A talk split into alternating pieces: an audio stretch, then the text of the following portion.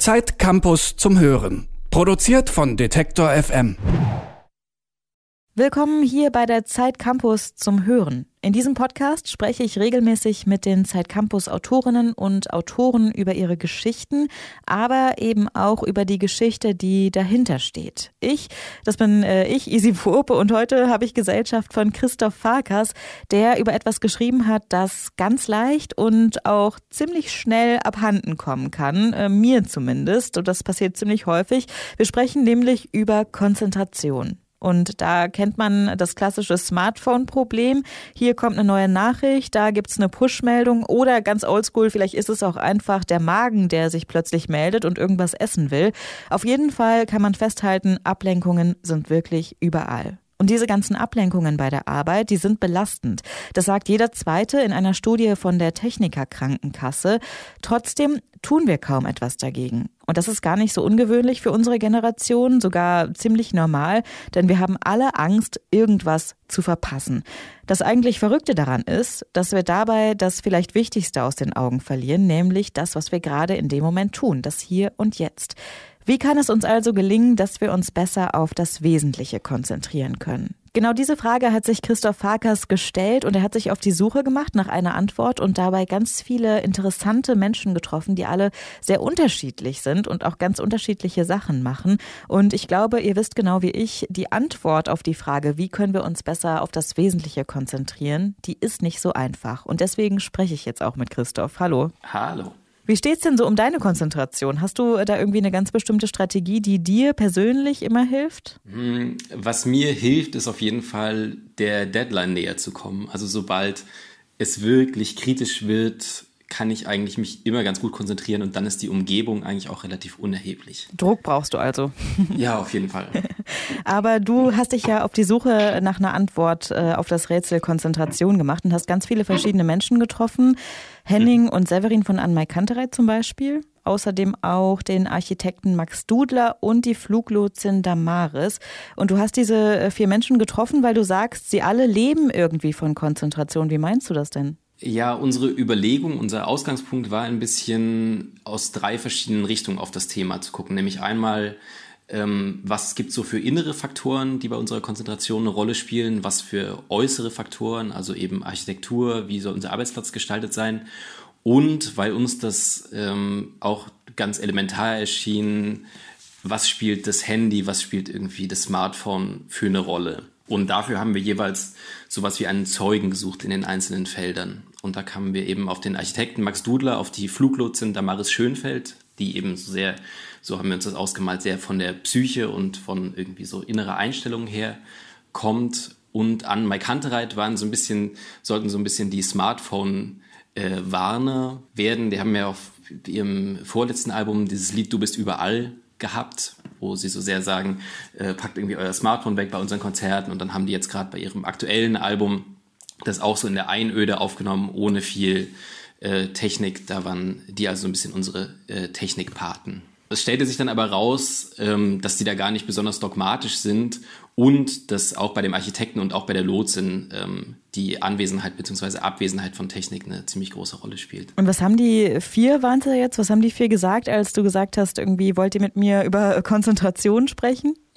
Also für den Architekten und für die Lotsin war das sofort ziemlich klar. Ja, das hat auf jeden Fall mit unserer Arbeit zu tun. Bei AnnenMayKantereit, die waren erst ein bisschen, ja, wissen wir nicht so genau, ob das jetzt so groß was mit uns zu tun hat. Und im Gespräch kam ihnen dann aber irgendwie so ähm, immer mehr auch die Einsicht, äh, ja, das hat doch sehr, sehr viel mit unserer Arbeit zu tun, auch wenn wir, ähm, oder gerade weil wir eben so ein sehr unstrukturierten Alltag oft haben. Und dass die, dass alle vielleicht auch gar nicht so sehr wissen, oder zumindest Severin und Henning jetzt gar nicht so wissen, Konzentration hat was mit unserer Arbeit zu tun, das zeigt ja auch wieder, dass für jeden Konzentration irgendwie was ganz anderes ist, ne? Vor allem, wenn man sich eben mal anschaut, was Severin und Henning äh, darunter verstehen und was dann wiederum Damaris, die Fluglotsin, darunter versteht, die sagt, das muss, äh, Konzentration ist für mich hellwach sein, irgendwie Entscheidungen in Sekundenschnelle treffen und immer einen Plan B im Kopf haben, das ist für sie Konzentration. Und für die beiden Musiker ist es jetzt Loslassen, also eigentlich ja genau das Gegenteil, ne? Hast du irgendwie eine Definition für dich gefunden, was Konzentration denn jetzt eigentlich ist? Ja, ich würde sagen, das, genau, das ist auch Teil der Definition, dass es für jeden etwas anderes ist und dass es ähm, eben auch darauf ankommt, worauf man sich konzentrieren will. Also für mich wäre Konzentration zum Beispiel, mit all meinen Sinnen so lang wie möglich bei einer Sache zu bleiben. Ich fand aber genau diesen Punkt von AnnenMayKantereit ganz interessant, dass man sich eben auch nicht überkonzentrieren darf. Also man kann Konzentration auch nicht in jeder Situation beschwören, sondern muss es manchmal auch dabei belassen, sich jetzt einfach nicht konzentrieren zu können, vielleicht einmal um den Block zu gehen, duschen zu gehen und es dann vielleicht nochmal zu probieren. Würdest du denn sagen, Konzentration ist irgendwie was, was angeboren ist? Vielleicht so eine Art Talent, oder ist es was, was man irgendwie über die Dauer auch lernen kann oder sich antrainieren kann aktiv? Also man kann es sicher zu einem gewissen Maße lernen, und auch das habe ich aber von der Lotsin gelernt, oder äh, sie ist zumindest sehr überzeugt davon, dass ab einem bestimmten Grad man da nicht mehr weiterkommt mit Training. Also Lotse zum Beispiel, ich hatte ja nur einen kurzen Einblick und war da so ein bisschen im Fluglotsenzentrum mit Damaris Schönfeld. Aber man braucht so eine Konzentration, diese Navigation von Flugzeugen auf verschiedenen Ebenen, bei verschiedenen Wind- und Wetterbedingungen. Dazu die Kommunikation mit irgendwie anderen umgrenzenden Sektoren, wo auch Flugzeuge rumfliegen. Da kann ich mir vorstellen, da können äh, du oder ich irgendwie so lange trainieren, wie wir wollen. Und ähm, ich glaube, das äh, können wir dann vielleicht trotzdem nicht unbedingt schaffen. Total. Ich stelle mir das auch wahnsinnig ähm, schwer vor, immer den Druck aushalten zu müssen, dass man ja echt über, weiß ich nicht, über Leben und Tod im Endeffekt auch entscheidet, ne, wenn man einen Fehler macht. Sagt äh, Damaris Schönfeld jetzt, dass es für sie auch irgendwie was Schönes hat? Oder ist es für sie auch eine Art Druck, dem sie standhalten muss? Ja, beides würde ich sagen. Also auf dem Weg zur Arbeit denkt sie schon über Verantwortung nach, aber am Arbeitsplatz dann selber ist das was, was sie eher ausblendet. Sie sagt ja so ganz stark, äh, ich muss schauen, was irgendwie meiner Kapazität, also meinem Konzentrationsvermögen gut tut und was nicht. Und äh, demnach blende ich halt irgendwie alles aus, was der Kapazität schaden würde. Also eben sich zu überlegen, da kommt jetzt irgendwie so eine riesige Boeing angeflogen, da sind fünfhundert Leute drin, da muss ich jetzt aber mal besonders aufpassen. Also ich kann mir trotzdem vorstellen, dass das ja ganz viel auch damit zu tun hat, irgendwie auf den eigenen Körper und auf die eigene Leistungsfähigkeit vielleicht auch zu hören, ne? Weil sie sagt ja auch, sie geht dann zwischendurch mal aufs Laufband, irgendwie geht mal raus und macht was völlig anderes. Und das passt ja dann aber wieder auch so ein bisschen dazu, was AnnenMayKantereit auch zu Konzentration sagen. Ja, natürlich. Konzentration ist was, was total erschöpft und wo man auf jeden Fall immer einen Ausgleich braucht, wie immer der auch aussieht. Und alle sagen ja auch, dass Pausen total wichtig sind, um konzentriert zu bleiben. Ja, ich glaube, das ist was, was wir total unterschätzen oder was wir uns immer wieder bewusst machen sollten, regelmäßige Pausen zu machen und eben nicht nur irgendwie, wenn wir unsere Abschlussarbeit jetzt äh, schreiben oder irgendwie, wenn wir gerade im Job angefangen haben, nicht immer nur zur Mittagspause sich mal eine halbe Stunde das Essen reinzuschaufeln und dann irgendwie weiterzuarbeiten, sondern bewusst auch an die Luft zu gehen. Ähm, Das sind letztlich ganz offensichtliche Dinge, aber äh, das, das war was, was mir auch bei der Recherche klar geworden ist. Ähm, das sind so Dinge, die man sich immer wieder vor Augen führen muss. Auf der anderen Seite muss ich sagen, wenn ich, okay, vielleicht kommt es auf die Regelmäßigkeit an, weil du gerade auch schon gesagt hast, regelmäßige Pausen machen, weil wenn ich hier meine Mittagspause mache, irgendwie dreiviertel Stunde und da Mittag esse, dann bin ich danach immer sowas von erledigt. Was kann denn äh, gegen das Mittagskoma dann helfen, oder haben die drei das überhaupt nicht erlebt? Oder die vier? Also woran ich, über Ernährung habe ich sehr konkret mit der, mit der Fluglotsin auch gesprochen. Die sagt, äh, sich dann vielleicht auch keine fetten Mahlzeiten irgendwie mittags äh, reinzubrettern und ähm, eher leichte Sachen zu essen. Ganz wichtig, auch immer zu ähnlichen Tageszeiten zu essen. Um Mitternacht äh, fährt sie sich jetzt keine Pizza mehr rein, wenn sie von der Nachtschicht kommt oder von der Spätschicht. Ähm, ich glaube, das sind so Nuancen, die eigentlich relativ auch relativ offensichtlich sind, aber über die man dann auch nachdenken sollte in Konzentrationsphasen. Jetzt haben wir noch gar nicht so richtig über Max Dudler gesprochen, ähm, wo du ja gesagt hast, er ist eigentlich so der Konzentrationsexperte, wenn es um die Räumlichkeiten geht, weil er schon ganz viele Bibliotheken einfach äh, konstruiert hat als Architekt und das natürlich der ultimative Konzentrationsort ist.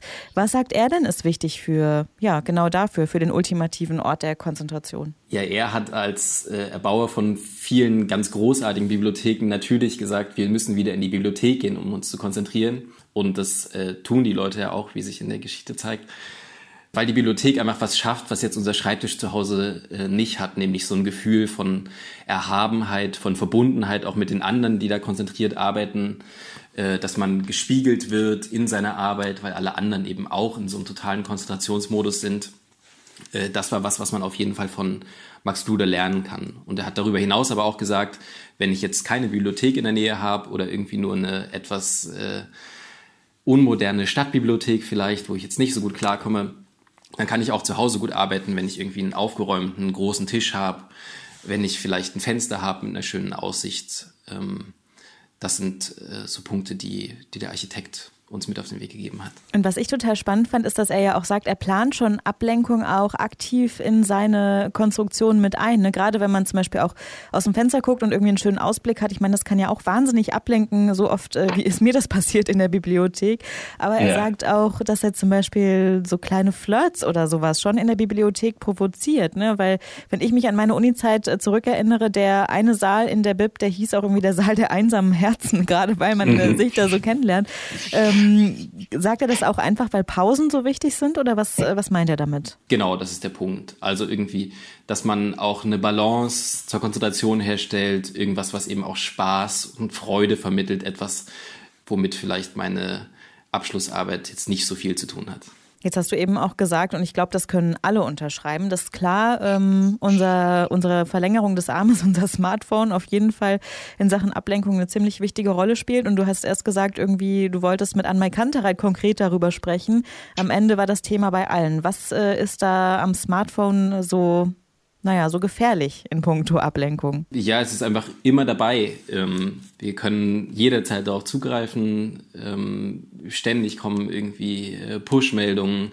Ähm, man hat ja auch diese, äh, dieses Gefühl, dass es manchmal in der Hosentasche vibriert, obwohl es überhaupt nicht vibriert. Ich glaube, das ist was, was, äh, was jeder kennt und was ja auch jedem bewusst ist. Das finde ich eigentlich das Interessante daran, dass jedem bewusst ist, wie sehr das Smartphone uns ablenkt und dass wir es trotzdem selten schaffen, das zu verbannen. Wir haben im Heft auch ein, ein Interview mit Carl Newport, der ähm, Informatiker und, äh, und ein Autor ist aus den U S A, äh, der sich genau damit beschäftigt. Und was ich da ganz interessant fand, viele versuchen ja irgendwie dem, dem Herr zu werden, dieser Überforderung mit verschiedenen Apps, die irgendwie ihr, äh, ihr Smartphone-Verhalten kontrollieren oder mit Meditations-Apps, die uns sonst runterbringen sollen. Dieser Professor Newport hat eben sehr klar gesagt, man braucht keine bessere App, sondern man muss einfach weniger Zeit am Smartphone verbringen. Dann kann man sich auch besser konzentrieren. Das ist auch eigentlich die einzige Lösung, oder? Smartphone aus und am besten aus dem Raum auch verbannen, in dem man gerade sitzt. Ja, auch das fand ich einen sehr interessanten Punkt. Dass, äh, selbst wenn es sich ausgeschaltet im selben Raum, wie wir befindet, uns das Smartphone noch abzulenken vermag. Weil man es ja immer wieder anschalten kann. Genau. Das heißt, Finger weg vom Smartphone, Strukturen und Rituale sind ganz wichtig. Immer wieder Pausen einlegen, außerdem auch. Das kann uns alles helfen, um konzentriert zu bleiben. Denn in einer Welt, in der viele Ablenkungen lauern, ist es immer schwieriger, konzentriert zu bleiben und gleichzeitig immer wichtiger. Ich würde sagen, das ist so ein bisschen die Quintessenz von deinem Artikel, oder Christoph? Hast du noch was zu ergänzen? Ich würde sagen, so kann man das gut zusammenfassen. Genau, du wolltest eine Antwort finden äh, auf die Frage, wie wir uns besser auf das Wesentliche fokussieren können. Und dafür ähm, hast du verschiedene Leute getroffen, Damaris, Max, Henning und Severin, um das zusammenzufassen. Und alle haben ganz unterschiedliche Tipps gegeben, wie man das eben äh, machen kann mit der Konzentration. Danke dir für das Gespräch, Christoph. Danke dir, schönen Tag. Und wenn ihr jetzt sagt, yo, die Geschichte von Christoph, die fand ich total spannend und die hat mir vielleicht auch geholfen, meinen eigenen Weg zur Konzentration nochmal neu auszuloten oder zu hinterfragen, dann habt ihr ja vielleicht auch Lust, noch mehr spannende Geschichten von Zeit Campus eben nicht nur zu lesen, das könnt ihr natürlich auch in der aktuellen Ausgabe der Zeit Campus, sondern eben auch zu hören. Und dann abonniert doch gerne den Podcast und jede neue Folge wird quasi ganz automatisch auf euer Smartphone gespült und kann euch dann wieder schön von der Arbeit ablenken. Und wenn ihr euren Podcast ganz zufällig bei Apple Podcasts hört, dann lasst mir doch gerne ein paar Sterne da, das wäre cool. Oder auch direkt einen Kommentar, wenn ihr mir was sagen wollt. Ich freue mich auf jeden Fall immer über jede Rückmeldung, auch natürlich über jede andere Podcast-App oder auch per Mail an kontakt at detektor punkt f m. Und ich freue mich außerdem auch, wenn ihr auch das nächste Mal wieder dabei seid. Bis dann, tschüss. Zeit Campus zum Hören. Produziert von Detektor F M.